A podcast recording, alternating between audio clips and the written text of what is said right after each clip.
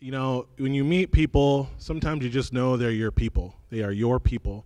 And John and Megan came that for me and Lori and our family uh, real quick. And uh, John has a similar ministry story as mine. Didn't think we would be doing it, and here we are. and uh, so, just in our conversations, uh, having churches and just trying to do different things, you know, because we're all brothers and sisters in Christ, trying to figure out how do we do more things together? And it just never lined up. And then, uh, I don't know, probably in April sometime we were chatting and he was like, hey, it'd be really cool to figure out how to come share with your church. I was like, well, that's funny. I need someone August 14th. He's like, I'm available. So uh, anyway, that's how that kind of came to be. Um, and uh, I'll let John speak for himself, but he just has a good heart for Christ and for people. And uh, I'm sure whatever God has laid in his heart will be will be good for us. So without further ado, Pastor John Betts. Well, thanks, Greg.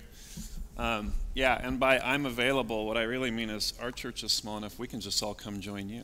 And so we're really happy to be here. It is really good as a Christian to get out of your space and your comfort zone and try something new.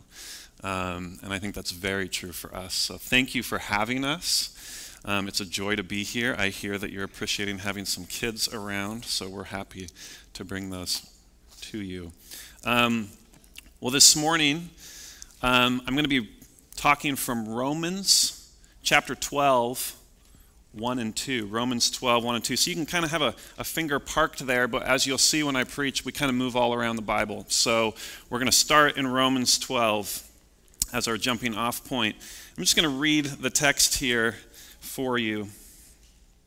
Therefore, I urge you, brothers and sisters, in view of God's mercy, to offer your bodies as a living sacrifice, holy and pleasing to God. This is your true and proper worship. Do not conform to the pattern of this world, but be transformed by the renewing of your mind. And then you will be able to test and approve what God's will is his good, pleasing, and perfect will. Let's just pray really quick. God, as we hear your word, Sometimes we just have to sit and let your word do its work on us. I can fill this next period of time with my words, but God, it is your word that is going to transform us, as Romans 12 tells us. It's going to transform us, it's going to elevate us so that we're not conformed by the messages that come at us from our week. So, God, I just pray that in your grace, what I have to share today will make your word more rich, more beautiful, more precious. In Jesus' name, amen. Well, in our church right now, we're doing a series that I'm just going to bring to you. And that series is called Embodied Christianity. And the question that we've had in this series is what do I do with my hands? Now, you might say, well, come on, John. But here's the thing as Christians, we do a lot of this. We do a lot of head knowledge. You listen to me talk and you know the answers to the questions. But then the question comes when push comes to shove, and we have that decisive moment in our week where we need to act like Jesus and we duck. We need to act like Jesus and we're afraid. We need, we need to act like Jesus, and we have to ask the question now on Sunday. We need to ask these kinds of questions What do I do with my hands as a Christian? Because humans are not just brains on a stick, right? This is, this is something we've inherited as Westerners, is this idea that we are just brains on a stick. We, we as humans are actually whole bodies. But what we say is, oh, as civilized man, we, we have whatever our view on that is. In culture, it would be we've come from the apes, right? And what makes us different than the animals is that we have the intellect, we have knowledge. But if we are made in God's image, then we are a whole reflection of His attributes. Not just a mind, but emotions and physical bodies. We are material in space. We, we have to move around from point A to point B. And we've started to get distracted from that. We've started to think that maybe that's not actually what we need to do because we live in virtual realities. We live on the internet. We can move around. We can Zoom with people across the planet. We started to become disembodied. But the church, we still gather. You are still gathered here in pews, sitting together as people. And let me tell you, just raise my hand. Is this better than COVID? Yes. we want to do this. We want to be embodied. There's some deep yearning within us that wants to be embodied. So today, what I want to talk about is your body as your traveling companion on the spiritual journey. Your body is your traveling companion. And what I really want to tackle today is, is, something that we don't talk about a lot in the church, and that's body image, how you think of yourself, your identity. Who am I? Am I uncomfortable with who I am? Do I try and hide who I am? Am I overly proud of who I am? Do I idolize who I was, but not who I am now? Is my constant life going, man, look at those pictures in that album from when I was 25? Oh.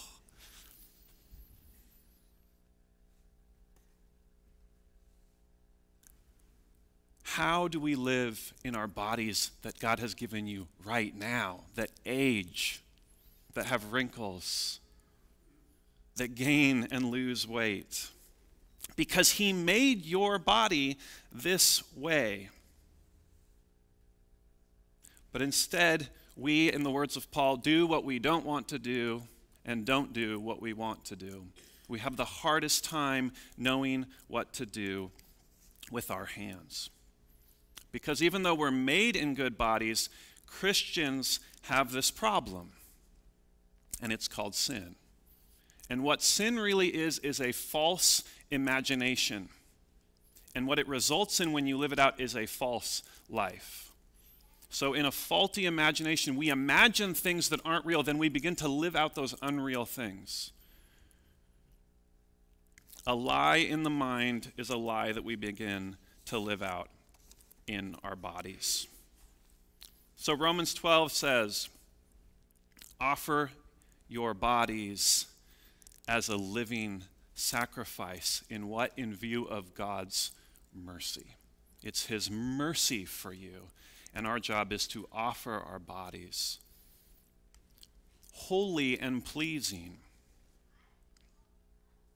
that in some way we are in this Christian journey not to just improve our bodies so that they are holy, but to realize they were created holy. And part of our job is just accepting God's acceptance for us. Now, some of you are identifying, you're like, man, I can't wait to hear this. I have all these questions about this. And other people are like, man, this guy's going to talk about this issue that I just care zero about. I don't have body image issues. Who does this guy think I am? Look, I, I didn't think I did either. And then the other night, I had a nightmare. The nightmare, guess what happened in the nightmare? I was stuck in the back of a cab of a truck, and my knees were up against my chin, and I realized I'm self conscious about how big I am, and I don't want to be in tight places. My tallness is actually something my subconscious is worried about, and I had a nightmare about it. That's a weird body image issue. Like, I think I'm too big for certain spaces. I'm afraid of getting trapped. Some people are like envying that. You're like, but you can reach cupboards body image. We all have to deal with it. And we, we are all, if we just admit it, discontent with something about our body. I've talked to skinny women who want curves, curvy women who want to be skinny, right? I've talked to short guys who want to be tall, tall guys who want to be short. Muscular guys, well, they're usually pretty happy having muscles, right? That doesn't happen as much. But here's the thing the way that you think about your body you are passing on to the next generation, whether you like it or not. The next generation is going to be dealing with things that now we're putting names to called body dysmorphia, an excessive concern about flaws in appearance. Gender dysphoria has to do in part with body image, not suring, not being sure if I'm a man or a woman because of the models and the stereotypes and the ways things are portrayed and that I don't fit in those molds. The coming generation is going to deal with unprecedented levels of anxiety and depression. Some of that will have to do with how we think of our bodies. And a tremendous amount of all of this is simply conforming to cultural expectations. But what does Paul say in Romans 12? In light of God's mercy, do not conform to the pattern of this world. So how do we do this? What do we do with our hands? In Genesis 1:26, repeat after me because you know this. God said, "Let us make mankind in our own image." in our likeness, so that they may rule over, and then it lists all life on earth. You were given the body you are currently in for the purpose of ruling over life on earth. Now, don't let that go to your head, but also let that go a little bit to your head. Because some of you are like blending in to the wallpaper, and you're like, I'm not a ruler. God gave you your specific body for a purpose. And then in verse 31, it says, God saw all that he had made, and it was what? Very good. Your body. Very good. Okay? Now we skip half a chapter forward, or a chapter and a half forward, and now we see these very good bodies, and they are doing what? They're covering themselves in shame with fig leaves. The very good bodies God has made, no sooner are they created and tasked than they are covering themselves in shame. And that just tells the story of what it means to be a human in this world. Now, I want you to do a weird thing that you'd probably not normally do in church. Think of areas and situations where you are okay being naked. Think of areas and situations. There's probably not very many, okay? They might be with somebody you're married with, they might be as a kid with your family.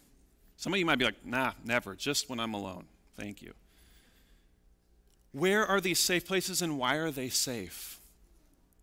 You are safe either from innocence as a kid or when you are in a place where you feel absolute and complete trust and intimacy. The rest of the time we spend covering ourselves in protection from what? It might even just be the sun. We're covering ourselves just so we don't get sunburned. We are covering ourselves because we're afraid. Something inside isn't good enough. Something inside of us has failed, wasn't made right, and we are afraid of being hurt. And so we cover ourselves in shame. That's what Eve and Adam are doing. They're deathly afraid of being punished, and they're ashamed. You've heard the, you've heard the saying, hurt people hurt people. Well, I think fearful people hurt people too. And I think that's what we get to the bottom of when we look at some of this issues today around our bodies. As a result of this shame, even lots of Christians have passed down a hatred of the body. If you grew up in a Christian household, I'm willing to guess that words like the Apostle Paul said had been twisted. Words like, Wretched man that I am, who will deliver me from this body of death. Those words will be twisted to make you actually believe that my body is somehow really bad. It's bad, right? It's the carrier of sin, and therefore it's bad. And this really, some of this is inherited from an ancient Greek idea, actually, from the, from the philosopher Plato, that the body was a prison for the soul. I've heard people call it my earth suit I've heard people call the body a flush bag, which to me is really derogatory statement about your body, right?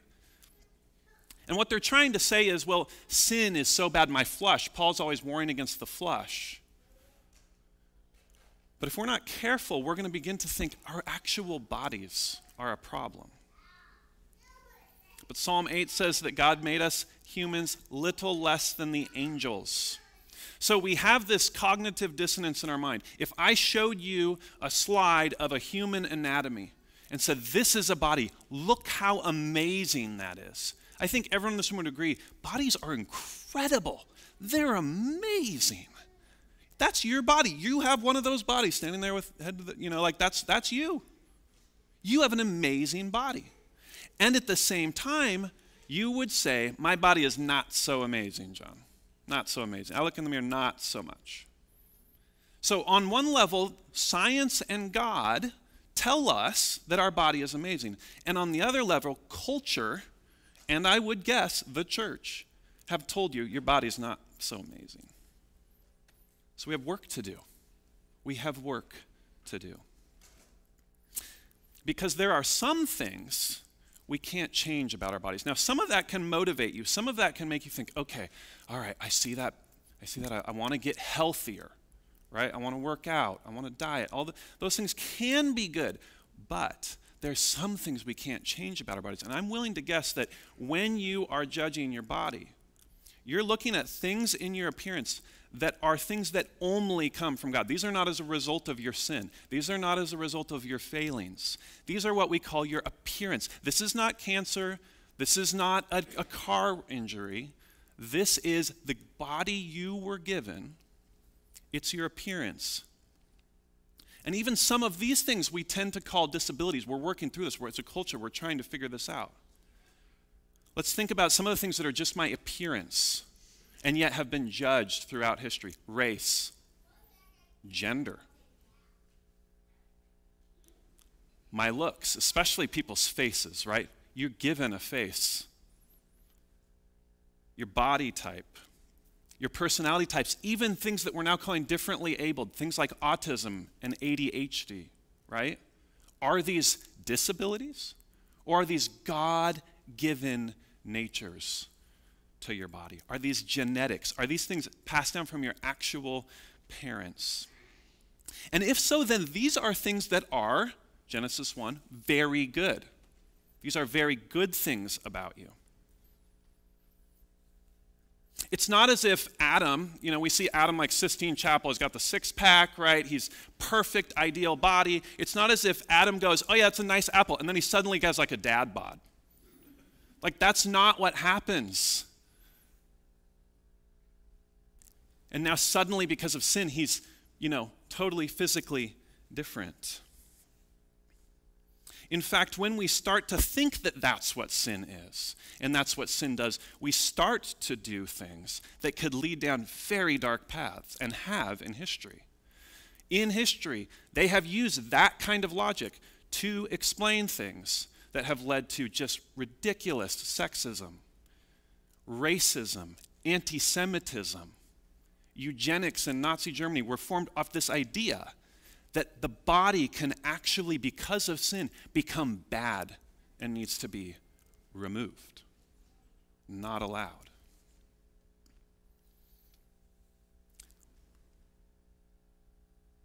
This is falling, this is not eradicating sin. This is falling prey to sin. Because it is falling prey to judgment, either on ourself, which is a lot of times where it begins, and then on others. So, does the Bible talk about body image at all? That was a question I had when I thought about this. How does the Bible actually talk about our bodies? If you want to turn with me, you can to Genesis 29 or look on your phone. And I'm going to give you a little backstory here, and then we're going to jump in at verse 15. Think about body image and judgment when it comes to this story. This is a great story in the Bible. This is the story of Jacob and Esau. Now, if you remember the story of Jacob and Esau, Jacob tripped Esau out of his birthright. He tricked him out of the family homestead. He, he tricked him out of everything. And he did this by pretending to be Esau in front of his ailing father. What's worse, he did it in cahoots with Rebekah his mother. And we find him on the run from his brother Esau, heading to a distant land where Rebekah told him his uncle Laban lived. There we, he meets the shepherds and the family of Laban. Remember, he's on the run, he can't go home.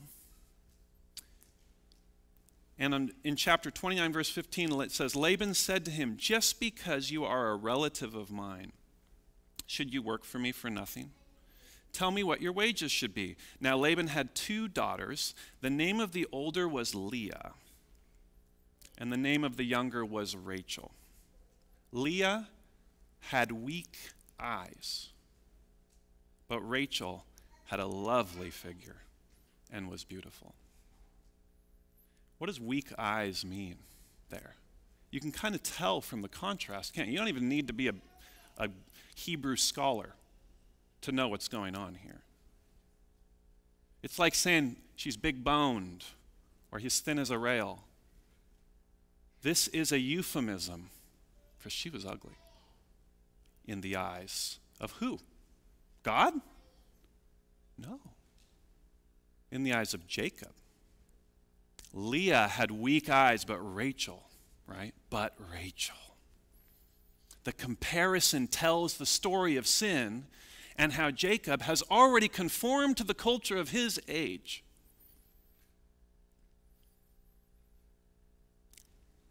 And he's making value judgments based on appearances. God designed variety in our bodies, not as a hierarchy. So this is not a modern construct. You might say body image, that's such a like 2020 thing to be talking about at church, John. Really? This is not a new concept. This was before advertising. Jacob didn't have, like, you know, billboards to teach him. This is sin. And it's creating division. Let's go on. Verse 18 Jacob was in love with Rachel and said, I'll work for you, Laban, seven years in return for your youngest daughter, Rachel. Laban said, It's better that I give her to you than to some other man. Stay here with me. So Jacob served seven years to get Rachel, but they seemed like only a few days to him because of his love for her. Then Jacob said to Laban, Give me my wife. My time is completed, and I want to make love to her. So Laban brought together all the people of the place and gave a feast. But when evening came, he took his daughter Leah and brought her to Jacob and Jacob made love to her. And Laban gave his servant Zilpah to his daughter as her attendant. When morning came, there was Leah. It's like one of my all time favorite Bible stories. It's like, what? What? How did, how did that happen? You can't make this stuff up. So Jacob said to Laban, what is this that you have done to me? I served you for Rachel, didn't I? Why have you deceived me? Now, just pause for one second. Leah's like right there. I served you for Rachel. Think about like the level of emotional trauma and body image stuff that's going on right now in that moment. That is like catastrophic level.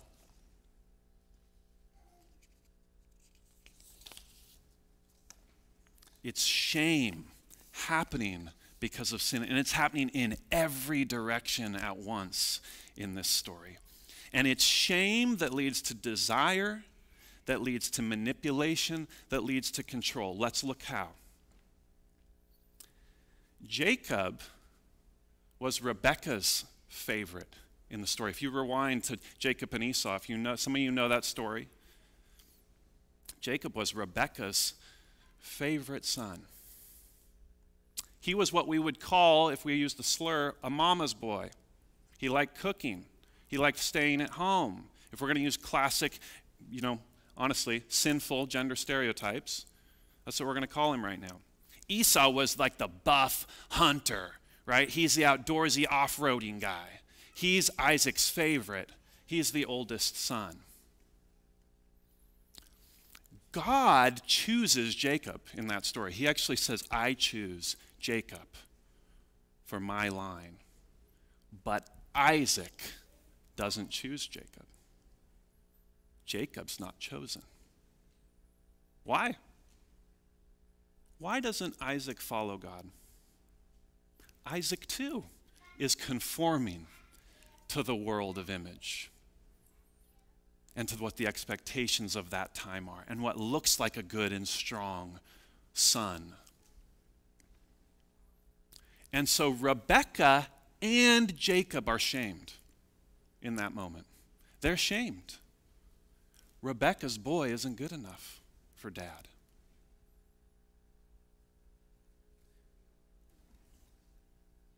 Her identity isn't good enough for her husband, actually, because she's like vicariously living out that identity in Jacob, teaching him her ways. And her body, because Jacob isn't accepted, her body is also not accepted by her husband. You see like the level that this goes to?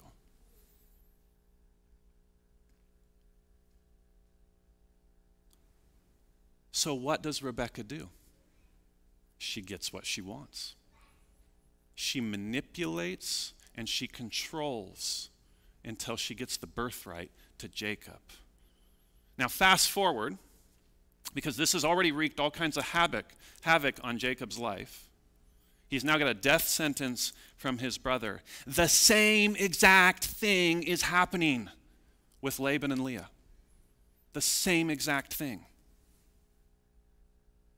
Laban's oldest, Leah, isn't good enough for Jacob, even though you always marry off the oldest first.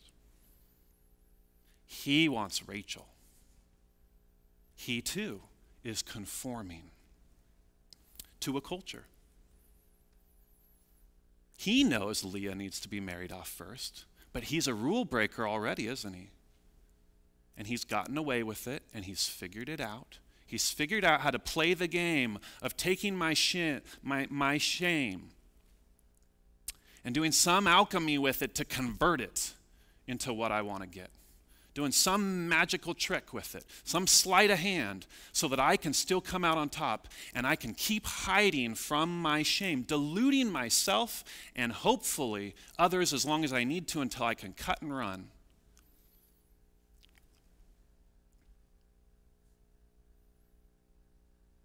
The message that Leah gets from this story, put yourself in her shoes for a second, is that she's too ugly to get a husband on her own. Laban gives her that message. So, what happens? She sneaks herself into his tent on his wedding night. Maybe a lot like Jacob did with Esau. We don't know. Maybe they were in cahoots. Maybe it was a whole plan to fake Jacob out. And whammo. Absolute emotional devastation. You've got body issues, you've got identity issues, you've got shame issues for every single person in this story. And it's shame because the people in the story are unwilling to accept reality. They're unwilling to accept reality. Now, you, you might say, John, man, that sounds like really tough to say to all of us. Like, you're telling me I'm unwilling to accept my reality? You think your reality is a punishment when I say it that way. I think my reality is a punishment. When somebody tells me just grow up and accept your reality, that makes me feel like not very good. Well, God didn't give me what I need, so I'm going to go get it. You're trying to stop me? Do you see the level of taking of the apple that we're doing in that moment? Where we don't believe we have a good God. This morning we sang about a good God who knows what we need, who's given us Jesus Christ.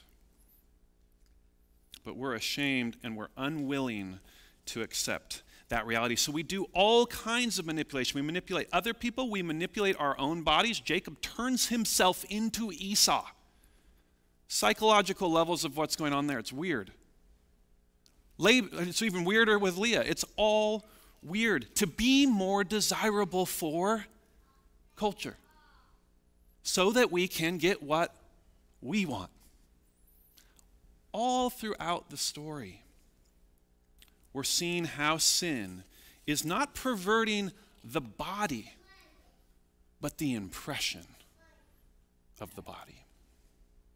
I love the Bible. I love the Bible. You can go into these stories and they just keep unfolding and unfolding. It's almost like God designed this to teach us something. And in this story, we see a generational curse taking place. This is what you call, this is a good old fashioned generational curse. You're passing body image down to down, down the line. This is like, it may not be genetic, but it's being inherited because it's being taught. Rebecca and Laban are, are siblings. Uncle Laban, right? They learned this. We do this all the time. You say you might say I'd never do something like Jacob did to Esau. I would never do something like that. We do this all the time. I, before I was a pastor, I, I, made documentary films and I would make them about the environment. And so, one of the things that was big in these films was to eat organic. All right? I couldn't afford to eat organic while I was making these films. I was trying to figure it out. I was going, I need to walk the talk. I'm broke. This is like a passion project. How do I do this? And I was very nervous about it. And so, when people would come over that knew full well what I was making and what I was trying to say and what I was trying to do, I would get very self conscious. So I would actually project my image by putting, buying special organic ingredients for that meal, putting things around the house in such a way so that it's kind of obvious that that's obviously how I eat all the time. Fig leaves. I'm covering my shame. Image projection. Jacob becoming Esau. We do this stuff all the time. Makeup can be great, and it can be stemming from shame. The car you buy can be great, and it can stem from shame. Instagram and Facebook don't even get me started. We know when we're grabbing for figlings. I'm not up here to judge any way that anybody is doing anything with their body in this sermon. I'm asking you to ask yourself Am I covering myself? with fig leaves? Am I seeking to hide the shame? All right. Told you we'd go all over the place. We're back to Romans 12, verses 1 and 2. We have a little more context now. When you float around the Bible, you get a little context and you can read things a little differently. Let's read it again. Therefore, I urge you, brothers and sisters, in view of God's mercy, to offer your bodies as a living sacrifice holy and pleasing to God. This is your true and proper worship. Do not be conformed, do not conform to the pattern of this world, but be transformed by the renewing of your mind.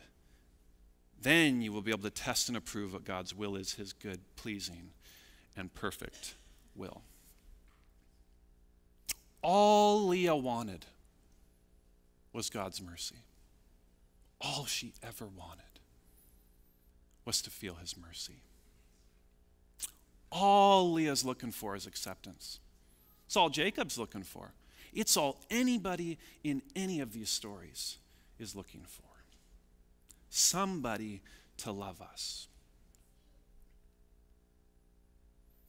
But right after Leah marries Jacob, man, maybe, maybe I can dodge the bullet on this one. Laban said I should do it. Jacob married me. Didn't know it was me, but he married me. Right after, it's just brutal what happens. There's no acceptance. Literally after that tent moment, Jacob asks for Rachel by the next week. I need her in my tent next week, and then I'll work seven years to pay it off. This guy is horrible. Leah could not find her acceptance for her body in Jacob. She had to find her acceptance for who she was in God. The world was not going to give her her acceptance. It wasn't in Leah's story. You may be looking for the world to give you acceptance, and it's not going to be in your story. You have to look for it somewhere else. And Leah, it happens through childbirth over and over for her first few kids, she names her kids this name that says, This time my husband will love me. That's what the name means. Because she's hoping that by bringing children to Jacob, he will change his tune. He'll begin to accept her, and he doesn't over and over. And then finally, she has a son, and she says, This one's name will be this time I will praise the Lord. That's cross and resurrection stuff right there. That's death rebirth stuff right there. That's traveling through your pain stuff right there. And it takes time. Leah is living out Romans 12, 1 through 2. In view of God's mercy, offer, offering her body as a living sacrifice, set apart and pleasing to God as her true and proper worship, so that she won't be conformed to the world, but transformed by the renewing of her mind. This time, I will praise the Lord. This time, culture, you're not going to tell me I'm nothing, I'm worthless, I'm meaningless. This time, I will praise the Lord. Same job, same lot in life, same comparisons you could make to your brothers or your parents or whatever life you don't have that you wish you had, but you say, instead, this time I will praise the Lord. And what happens in giving her all of these sons is that God is giving mercy on Leah. Mercy.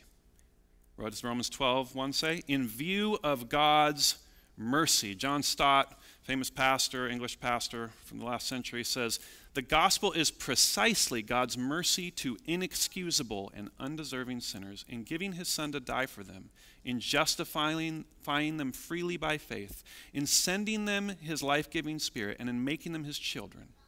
In particular, the key word of Romans 9 through 11, right before this chapter, is mercy. For salvation depends not on man's desire or effort, but on God's mercy and his purpose is to make the riches of his glory known to the objects of his mercy. He continues further as the disobedient Gentiles have now received mercy, this is from Romans right before this, so too Israel, Jacob, remember? Jacob gets renamed to Israel, will now receive mercy. This guy, this guy who did all of that stuff, is also getting God's mercy. Isaiah 43 says this But now, thus says the Lord, He who created you, O Jacob. Remember, this both means Jacob, but in much larger sense, all of Israel. And for all of us, we know that this applies to us. O Jacob, he who formed you, O Israel, fear not, for I have redeemed you. I have called you by name you are mine. When you pass through the waters, I will be with you, and through the rivers, they shall not overwhelm you. When you walk through fire, you shall not be burned, and the flame shall not consume you. For I am the Lord your God, the Holy One of Israel, your Savior.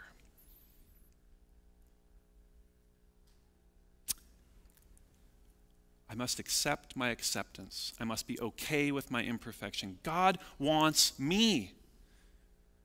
Though I'm imperfect to myself, He will perfect me as I participate with Him. Let's use the metaphor of marriage, because probably many of you in this room are familiar with this. Your partner does not look perfect in the cultural sense of that word. They are not Wonder Woman, they are not Superman. Yet, you will say to them in full honesty, you look perfect today. And you will mean it. You will mean it. Because when we're married, when we're committed, when we believe in the other person, we will treat the other person as perfect. And this is what God does to us through Christ. I was talking with my wife about this, and she said the, the issue with body image is we're uncomfortable with our bodies when we don't know who we are but we will never feel okay with who we are until we know whose we are. That's what this story is about.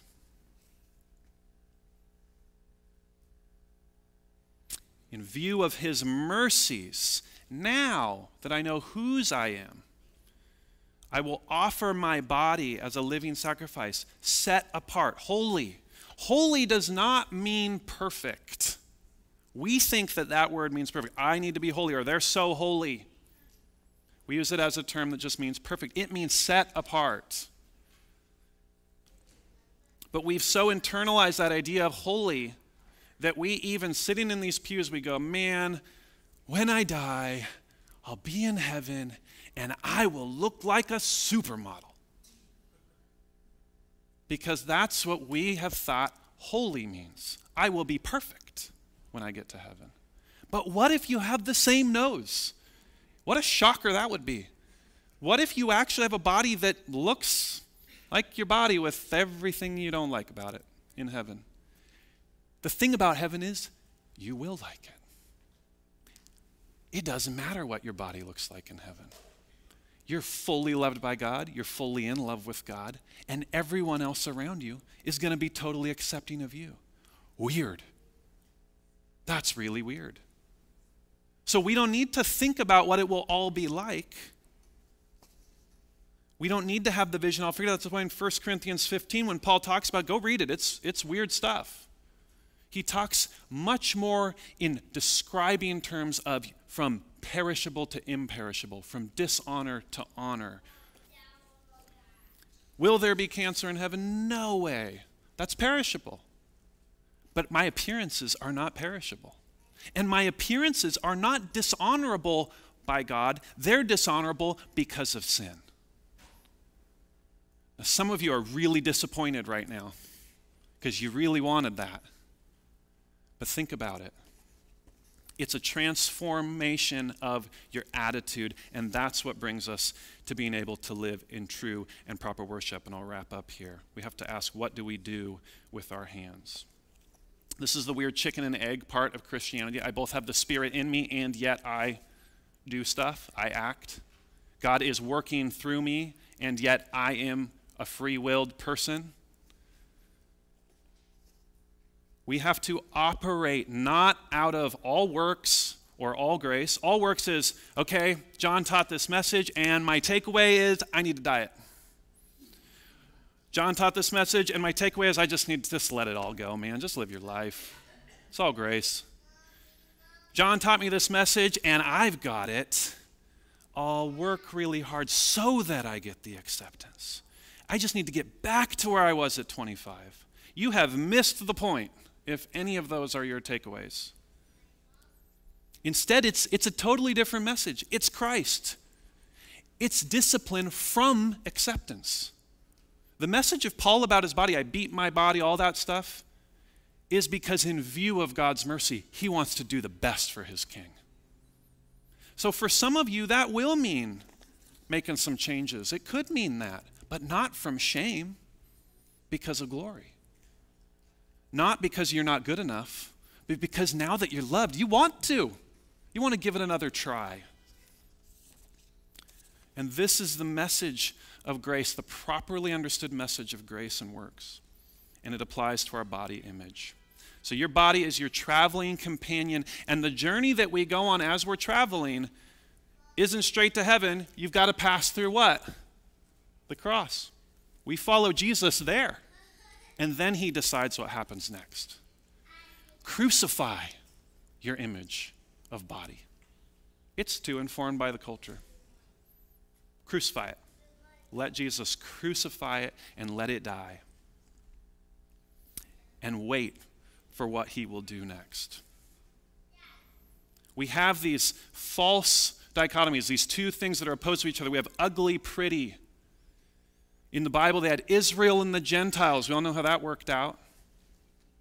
But Christ obliterates our categories. No longer is there ugly uh, and pretty, there is just less fully human and more fully human. And every single person in this room can become more fully human by following Jesus. But we have to interpret, as we say in our church, the facts with the truth.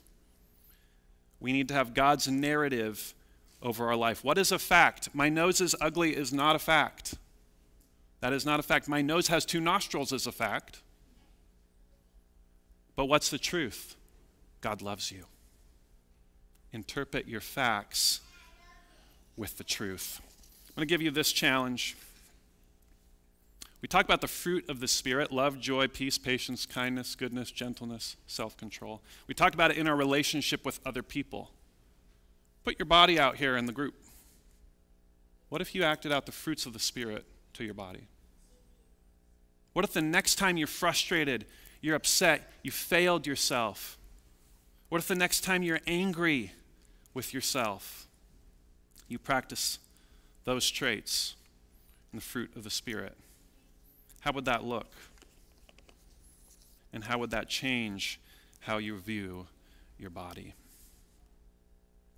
And as you tackle these, sh- these ways that you're covering your shame and your lack, notice how those things are trying to pull you into being conformed with the world rather than being transformed by God's mercy toward you. It may be this week that you're just not, you hold your tongue when you're going to criticize your body in front of your grandkid or when you're going to make some comment about how they should do things. It may be putting your body to work and actually aging it and weathering it. That's how you follow Jesus. You've idolized your body and you want it to be pristine, but you need to get in there. This may be doing the hard thing and reducing your work or your workout routine or your makeup routine to have more time. Or it may be lengthening it. I don't know. It could be eating less, it could be eating more. It could be giving your body a second chance as God gives you with one, one and laughing with it and trying again with it as He tries with you again. Let's pray.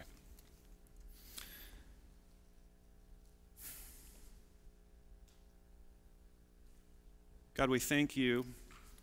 Always we thank you. We thank you for challenges. We thank you that your spirit is working in each of us. God, I'm a guy. I don't know what half the people in this room are going through. I thank you that you do.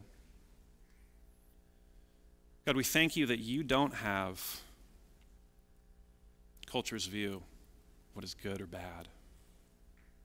But you've given us your view. And it's not something out of reach for any of us with anybody. But God, we know there's work to do.